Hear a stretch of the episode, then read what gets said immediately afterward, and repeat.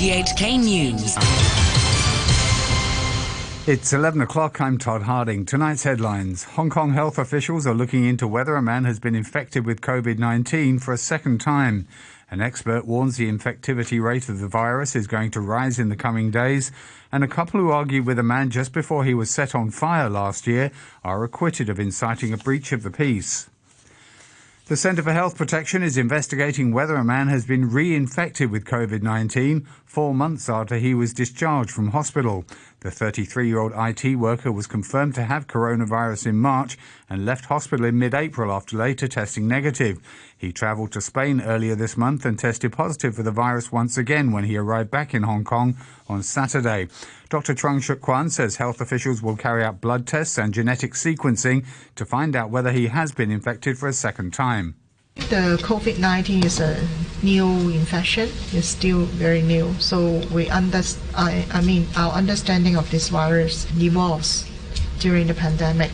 I think there are two main possibilities. Either he is a persistent carriage of the virus, yeah, but he has been tested negative during discharge. And the second possibility is reinfection. So I think this need to be thoroughly studied by some experts and with more tests Hong Kong has recorded 44 new coronavirus cases today, including 13 infections among people returning from overseas.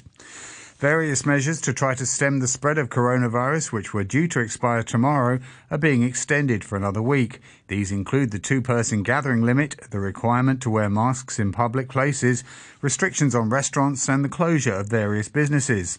The government says it understands that people are starting to get tired of the measures, but says it's highly worrying that chains of transmission are persisting in the city despite what it describes as extensive testing. Public health medicine specialist Gabriel Leung has warned that a recent increase in the number of people going out means the infectivity rate of coronavirus is also poised to rise within the next few days. Professor Leung, who's the Dean of Medicine at Hong Kong University, says transport data shows people are making more journeys in the SAR, which he describes as a sign of fatigue in the battle against the virus. He expects the RT number, which indicates how widely the virus is spreading, to go up. Now is definitely not yet time to consider lifting any of the physical distancing measures yet. We should hold fast for one to two more weeks. And by then, hopefully, we will be able to observe that the RT will continue to dip. Secondly, we would see this reflected in the daily reported number of cases. To other news, a couple have been found not guilty of provoking an attack on a man in Ma On last year in which the victim was set on fire. The couple were caught on camera just before the horrific incident, shouting and swearing at the man. Damon Pang reports. Nobody's been arrested to date for setting the man on fire last November, but police arrested and charged the couple over their altercation with the man just before the attack. The victim had been expressing pro Beijing views at a time when Hong Kong was being rocked by anti government protests, and he got into an argument with several people on a footbridge near Ma On Shan MTR station. The couple were accused of disorderly behavior with the intention of causing a breach of the peace, or in this case, inciting the attack on the man. Eastern Magistrate Arthur Lam said the couple had used unfriendly language to try to get the man to leave and they had been rowdy but they never said or even hinted that they would hurt him. Mr. Lam said he could not conclude that the couple's behavior had led to the attack. The victim testified that he was very scared of being assaulted at the time. But the magistrate rejected this, saying nobody had prevented the man from leaving the scene and he had actually returned to continue the quarrel after briefly moving away at one point. The man suffered serious burns to his face in the attack and spent months in hospital. The pro democracy camp says most of its lawmakers are inclined to stay in LegCo over the coming 12 months. Beijing has extended the council's current term because the next elections have been put back by at least a year. Some pandems, including Chu Hoi Dick and Ray Chan, have called for a boycott, arguing that lawmakers don't have a mandate to continue. But the camp says discussions are still taking place on what members should do. You're listening to RTHK. The time is coming up to five minutes past 11. An infectious disease expert and local trade unions have agreed that there's no need to shut down the Kwai Chung container terminal, despite a growing cluster of coronavirus cases there. Unionists are instead calling for companies to improve the state of communal facilities at the terminal to prevent the virus from spreading among workers. Francis Sitt reports. Health authorities are rushing to try to contain an expanding outbreak at the Kwai Chung container terminals.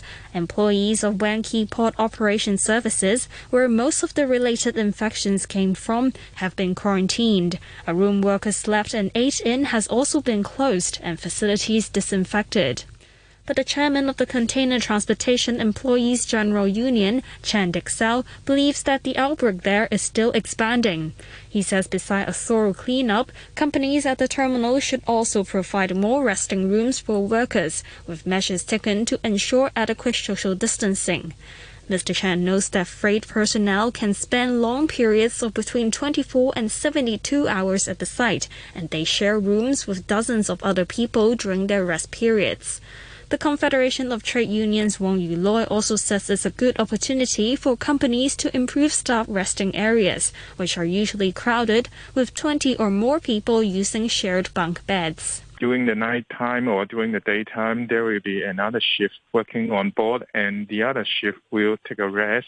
And we call it a hot bed shift because the bed will never get cool as people keep sleeping on that bed the terminal operator have the resources to build more restroom for the workers. No need to squeeze into a single container box so they can try to separate people and avoid people gathering into a small area. Mr. Wong also says there should be some changes to schedules to allow for these communal rooms, which are used 24 hours a day, to be disinfected but both unionists said the outbreak at the terminal has not reached a point where a complete shutdown is needed, as the move would affect workers' livelihood as well as related industries. Chinese University infectious disease expert Professor David Ho agrees, saying closing the whole terminal means Hong Kong will lose access to a lot of useful materials. He said the infected workers likely picked up the virus from shared resting rooms or directly from crew members from ships docked at the port. He thinks it's enough to just suspend operations of the affected firms, disinfect the facilities, and test all potentially exposed terminal workers. Francis Sitt with that report. A professor of public health says contact tracing is a much more efficient method of finding coronavirus cases than trying to test everyone in Hong Kong. The government says it will shortly offer a free COVID 19 test to anyone who wants one, and it expects up to 5 million people to sign up. But Benjamin Cowling of the University of Hong Kong says he thinks the exercise would only find around 100 to 200 infections.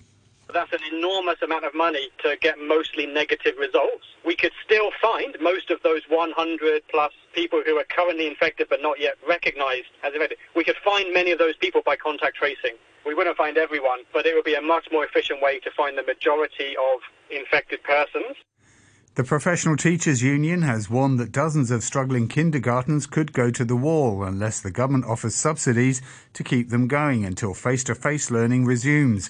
The union says it polled almost 40% of kindergartens earlier this month. Half said they expected to lose 50% or more of their pupils, and more than 170 of the 415 principals questioned said they would run out of money in six months or less. Garson Cheng is the head of a kindergarten in Cheung Chau. If we don't have this kind of subsidy, then I think that many kindergartens, more than the survey result, I think, would be closed up. This is affecting the children because if the school close up, they can't go back to school actually. They can't learn, they can't enjoy their social life, they can't have enough exercise, okay? That is affecting their whole person development. A group set up by pro establishment figures to monitor the work of district councillors has accused pro democracy members in Sha Tin of abusing their majority to deny funding to groups linked to the pro government camp. Violet Wong reports. The group Sha Tin District Council of Observers says in the past decade or two, various organizations have received funding for recreational events like local day trips or carnivals.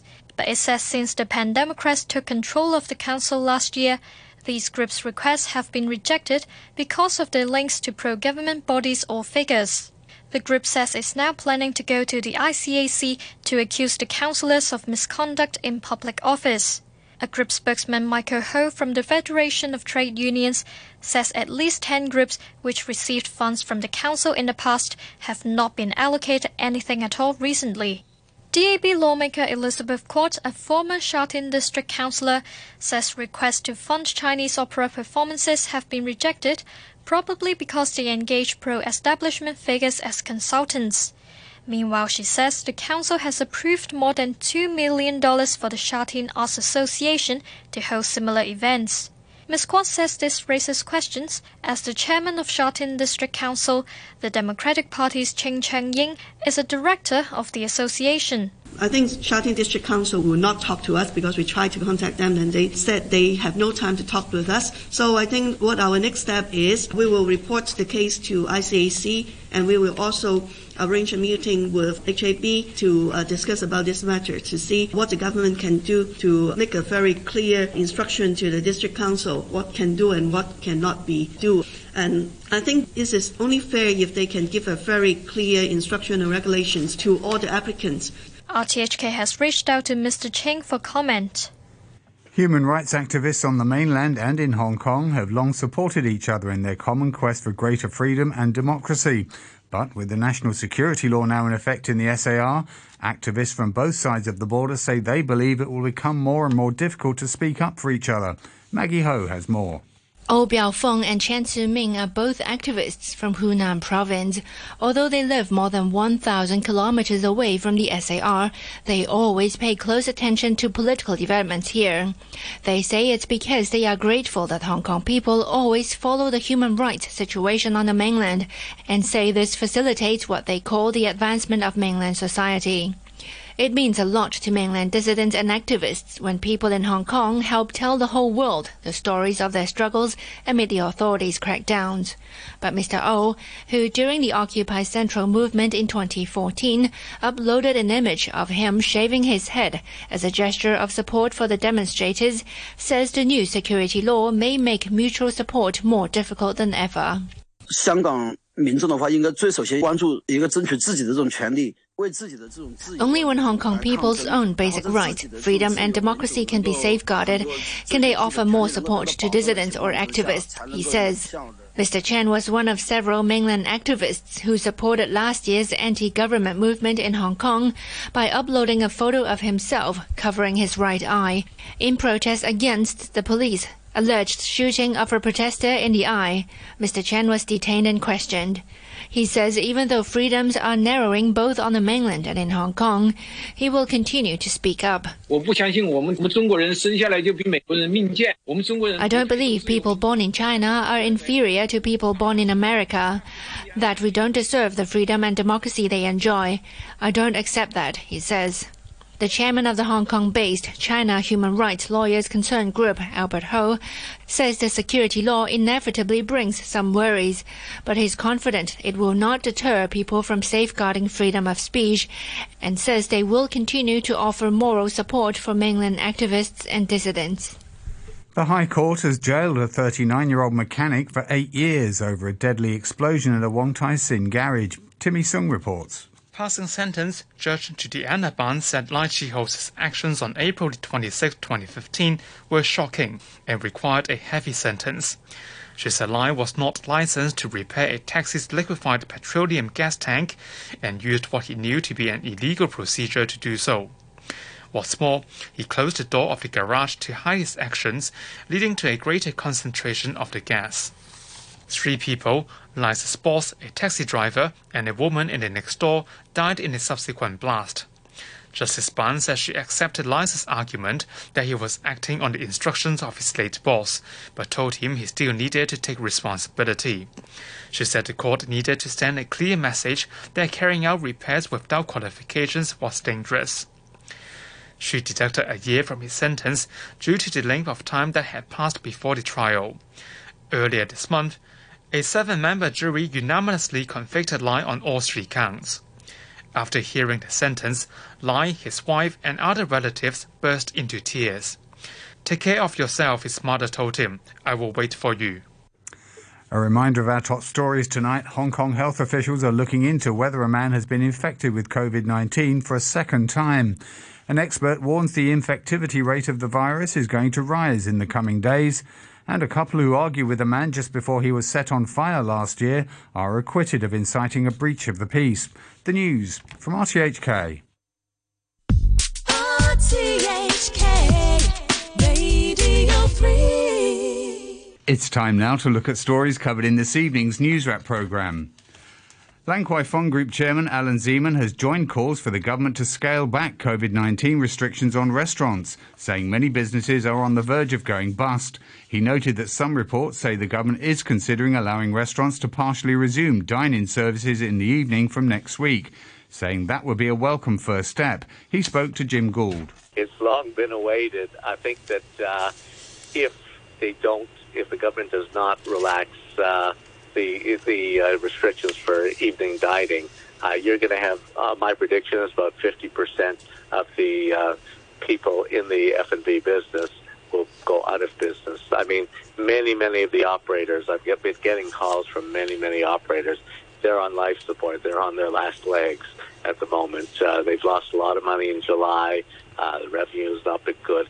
You know, and you can't exist just from uh, two people uh, at lunchtime to a table. Uh, it just doesn't work. The, the numbers with the rents and all that in Hong Kong and, and, and the staff salaries, it just doesn't add up. And so it, it's you know it's uh, you know they they estimate in in July the catering industry lost about Hong Kong three billion dollars in revenue uh, for July alone. Uh, you know August uh, is is also not looking good. The thing that uh, most operators are saying to me is that um, if it's okay for lunchtime, why can't you do a similar thing for not, for for the evening? Uh, and I saw saw that the government's now talking about uh, potentially next week doing uh, from six o'clock till ten p.m. Uh, um, to have in, in you know restaurant dining again two to a table. It's a start. We've mm-hmm. got to start somewhere. The uh, COVID numbers are at least coming down, and so we've got to do whatever we can in order to make sure that uh, the, the the businesses survive. If the health doesn't kill you, the economics will kill you. And I know it's a difficult balance for the government but we've got to find a way to, to do it. Sure. Uh, uh, last time restrictions were eased, um, infection clusters started appearing linked to uh, various restaurants across the mm. city. I mean, how yeah. confident are you that it could be done safely?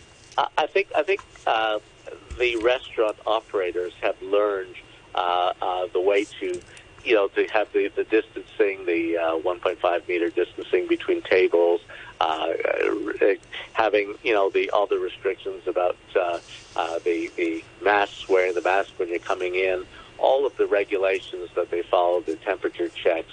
I mean, uh, I think they're all everyone takes this very very seriously, even for the lunch business now. I know anytime I walk into any restaurant, I see everything. Everybody takes it very very seriously. So I think that uh, listen, this might be something that we have to live with uh, hopefully a vaccine comes and and and uh, and, and helps the, the, the to eradicate this uh, COVID nineteen. But it might be something that we have to live with in the future. And and the the winter is coming.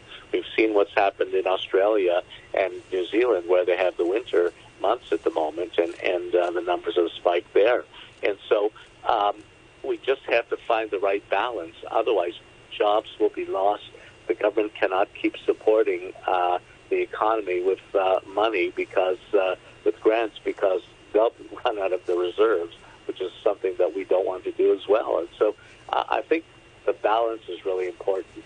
And I, I think if you open for dinner business, it will be the same as lunch business. The lunch business so far has proved pretty successfully without many people getting infected. I, I think the same thing will happen in the nighttime business, mm. and it's only uh, the beginning, 6 to 10 p.m. Uh, I think that's fine. Making it through Hong Kong's often grueling education system to gain a university spot is tough for anyone. But multiple studies have shown the odds are even more stacked against ethnic minority students who often struggle learning Chinese. This year, the University of Hong Kong says it's accepted 78 local ethnic minority students, up 22% from the previous year. Our reporter Priscilla Ng spoke to one of them to find out the secret behind his success. It's a dream come true for 18 year old Harry. Born to Indian parents, and like many other ethnic minority students, he used to find Chinese to be exceptionally tough when he was studying in a local secondary school in Shenzhen. He was also worried his math score wouldn't meet the minimum requirement to be admitted to university. But the 18 year old didn't give up. With the help of his brother KJ, who was already studying science at Hong Kong U at the time, Harry said he studied day in day out, hoping to follow in his brother's footsteps. But that wasn't the only reason why Harry was so set on Hong Kong U. Harry Potter movies, they have um, a big entrance hall in the Harry Potter movie, and they have four tables aligned for different houses. And I think that's the same as the high table dinner because he's, my brother sent me a picture when he was in uh, university he showed me that it looks very similar and he even told me if you get in you'll be able to sit here and i wanted to study more so get in so i could experience something not quite as harry potter but something related in the end, his DSE result was impressive enough to land him a place at Hong Kong U's journalism school.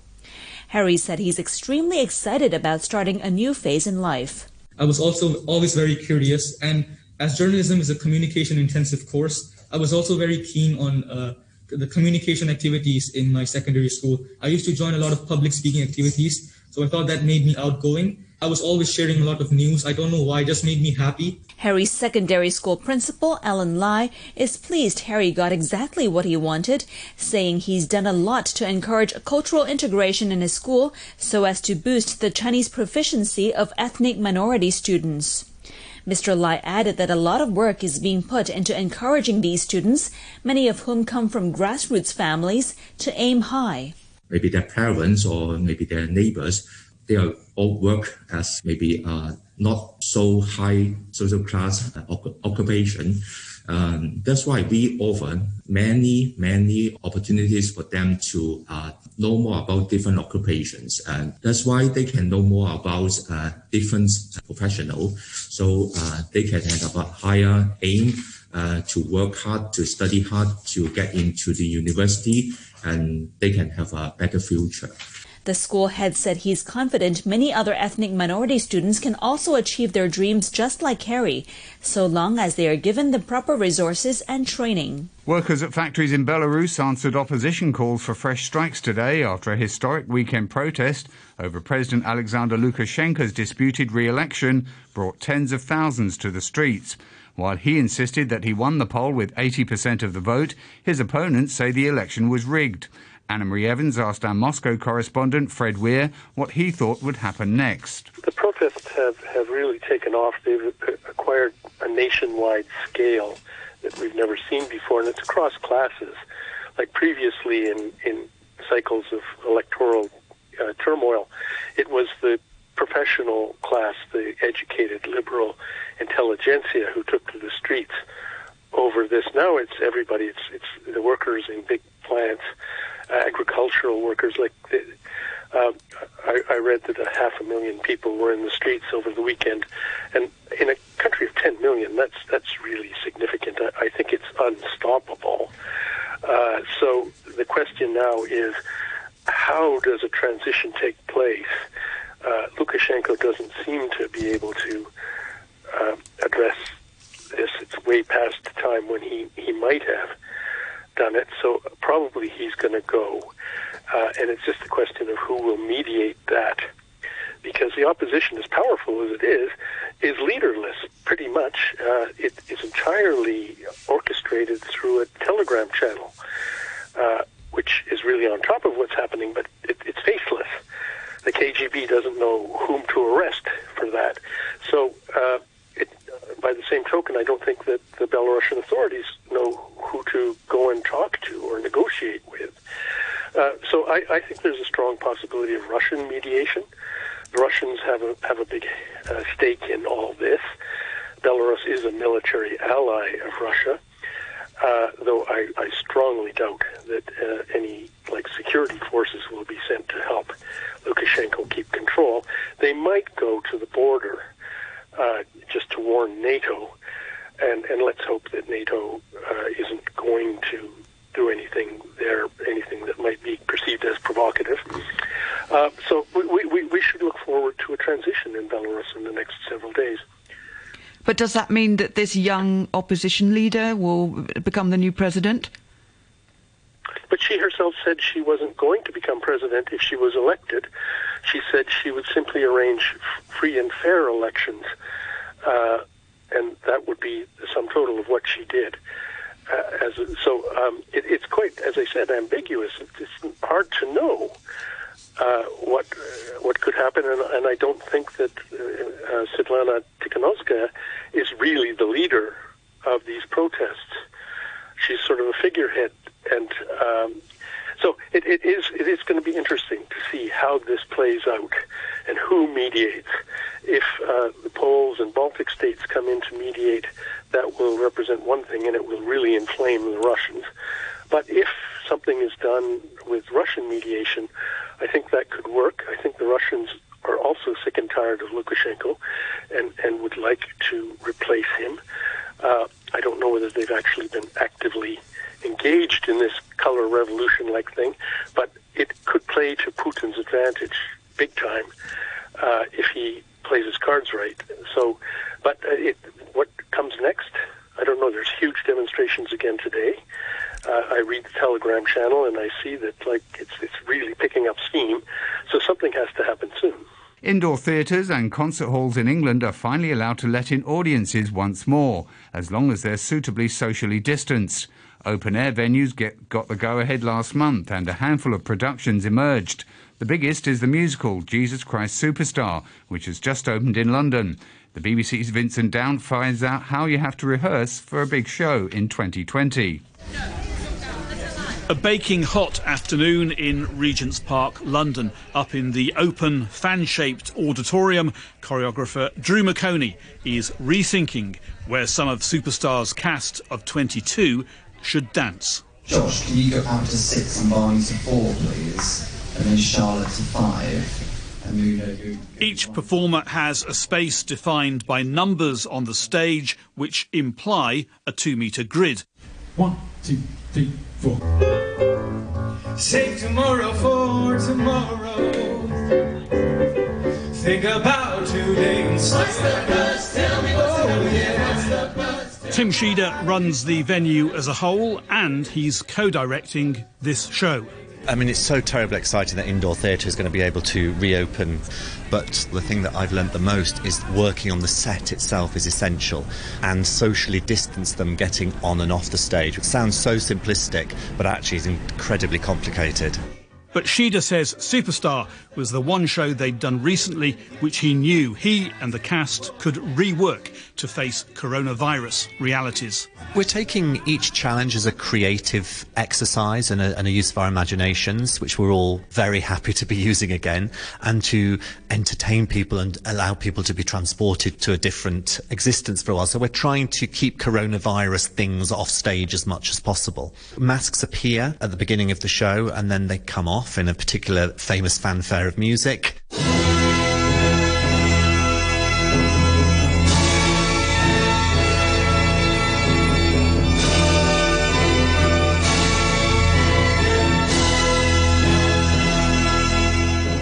Tim Sheader's had to accept an audience cap of around 400, a third of what it was when the show was done here in 2017.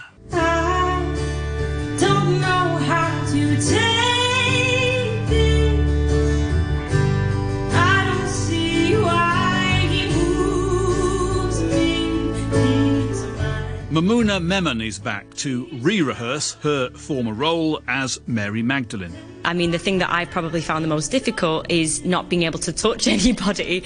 Um, we have to stay two metres apart when we're rehearsing on stage. If we're singing towards someone, we have to stay three metres apart. You're projecting a lot. You're using your whole lung capacity. And sometimes you might catch yourself getting a little bit too close and you've just got to make sure that you don't. But hopefully we'll be able to show other theatres that it is possible to do something like this. You just have to be so careful. Some performances are already sold out. That's good news for non open air theatres elsewhere, hoping their audiences, permitted at last to return to much loved auditoriums, will feel confident about doing so.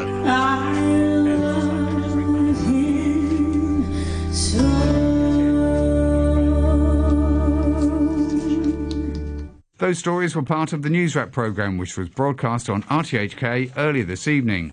Hi, I'm Lazy Lion. To fight this pandemic, don't hold gatherings or join large scale activities.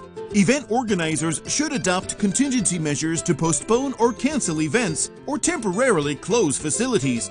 The public should avoid crowded places as far as possible. Don't host or join gatherings with family and friends. Find an open space to stretch. Social distancing can help prevent the spread of COVID 19. These are the tips for you and me to prevent COVID 19. Radio 3 Weather. A look at the weather forecast for tonight and tomorrow. Mainly cloudy with a few showers. Hot with sunny intervals in the morning, squally thunderstorms and more showers later. Temperatures will range between 26 and 32 degrees, and the winds we can expect will be moderate east to northeasterly and strengthen gradually later. There'll also be swells.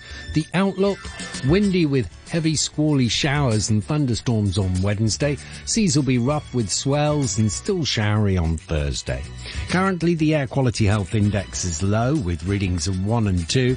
Air temperatures 28 degrees Celsius. Relative humidity stands at 82%. RTHK Radio 3.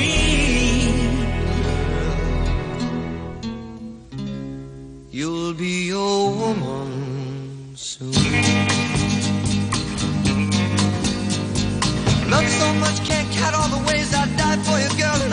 say is, not your kind.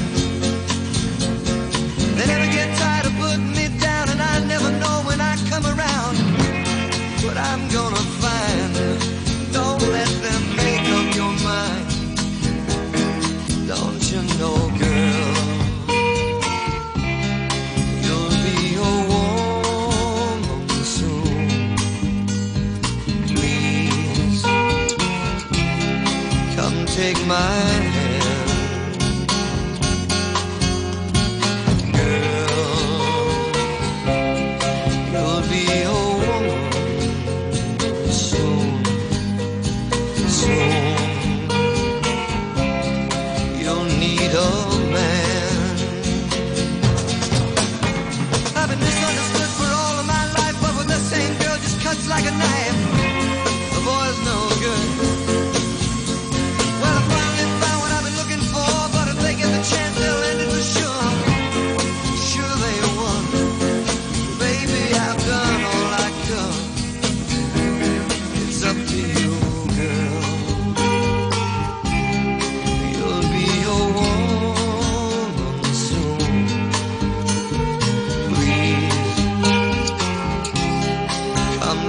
take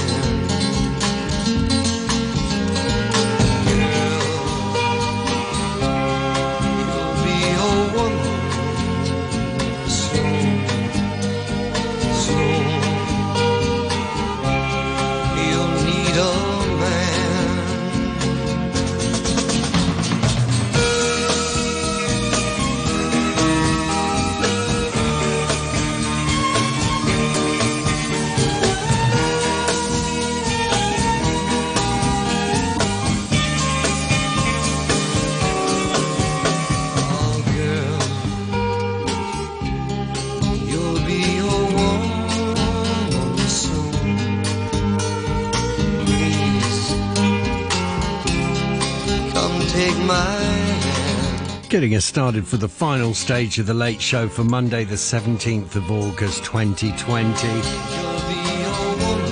Neil Diamond, Girl, You'll Be a Woman. I'm Simon Wilson, sitting in for Uncle Ray, the world's most durable DJ. He's sheltering in place during this current COVID spike. Moving on, we have assorted ballads, easy listening through till one. Get your requests in, 233 is the number. Coming up before the night is out, we've got some winners, Johnny Rivers, Lee Marvin, all sorts of goodies. First though, here's the king.